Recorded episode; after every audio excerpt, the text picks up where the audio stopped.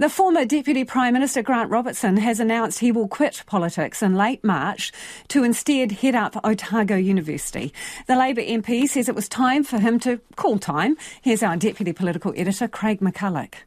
Goodbye, Grant Robertson. Labour's money man is cashing up, ending a 15 year stint at Parliament next month. I'm incredibly sad about leaving the people that I work with here and something that's been a big part of my life for 20 years.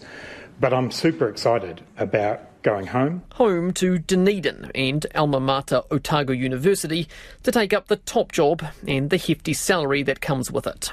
His departure comes as little surprise after Labour's election drubbing. He dropped out of the Wellington Central race last year a clear indication his eye was already on the exit. I knew that I didn't have it in me to go much further.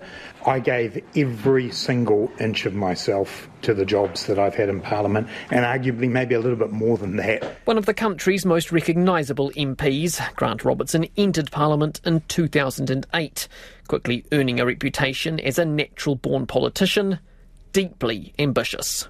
Twice he contested the Labour leadership, twice passed over, beaten by David Cunliffe in 2013 and then by the slimmest of margins by Andrew Little a year later.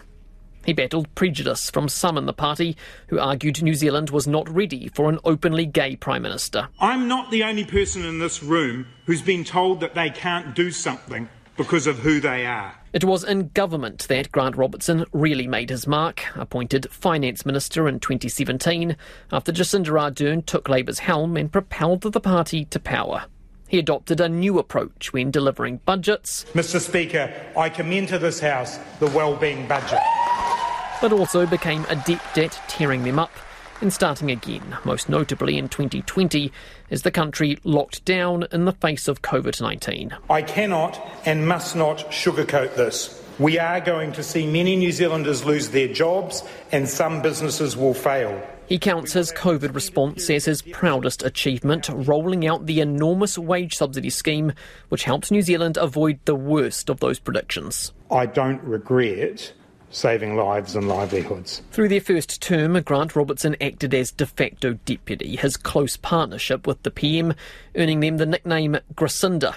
And after their 2020 victory, he got the job for real, Deputy Prime Minister after Kelvin Davis turned it down. It's a true honour. Jacinda and Grant are the dream team. Like with Jacinda Ardern, though, his legacy remains a contested one and deeply political. In the lead up to last year's election, National's Christopher Luxon did not mince his words. I want to be crystal clear Grant Robertson is going to go down as one of the worst finance ministers this country has ever had. Today, a slightly more measured tone from his parliamentary opponents, as well as praise from his friends. I actually just want to acknowledge that he's, he's put service in there. We disagree with Harry have gone about it, but um, we wish him well. Grant Robertson's legacy, unfortunately, is $100 billion worth of debt. He's going off to a university with $100 million in debt having left this country in debt, so he's well practiced as to what he should be able to do now. Despite uh, everything that members of the government have said about him, I think that he is one of, if not the most talented politician of our generation. For Labour, the departure is a major blow, the loss of yet another experienced operator